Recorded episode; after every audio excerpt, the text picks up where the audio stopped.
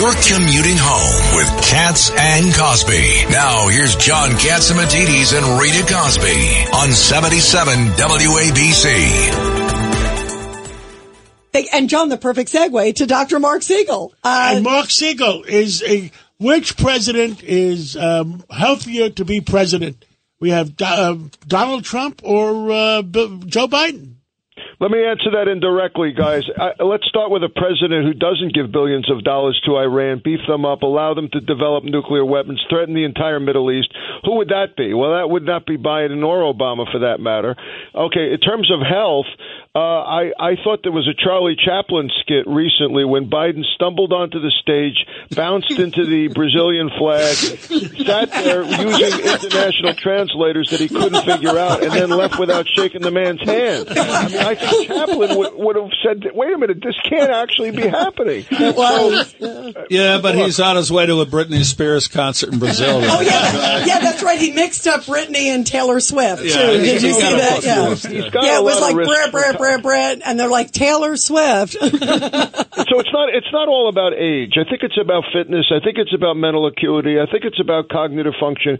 Right now we're in the midst of a worldwide conflict that's huge. He's not showing a strong face. He seems to be equivocating and confused. We need a strong leader. In terms of Trump's health, how far how that's concerned, you know, I've I've had a lot of inside sources on this. His, his blood pressure's low. His cholesterol is well controlled. He's losing some weight. He's walking the golf course more. Uh, should he eat better? Yes, he should eat better. Is there a sense that he has a cognitive slippage going on? No. I mean, Brian Kilmeade asked me a really important question this morning. Is all the stress of these indictments affecting him? I'm sure it is. I'm sure it is. But there's clearly no comparison in terms of uh, by, from where I sit. And again, I'm not in the examination room with these people, but in terms of cognitive uh, acuity, there's no comparison here, and we certainly need that. We need some. We need a strong leader that's sure of themselves. I mean, we're not in a position right now where we can ju- where we can chuckle or call something a gaffe. Yeah, no, and it's also at strategic times too. I mean, like, remember, eh, I mean, there's just these moments that are so inappropriate. I think about right after the mass shooting that happened. And remember, he came out, it was after that horrible shooting, and he starts making a joke about ice cream.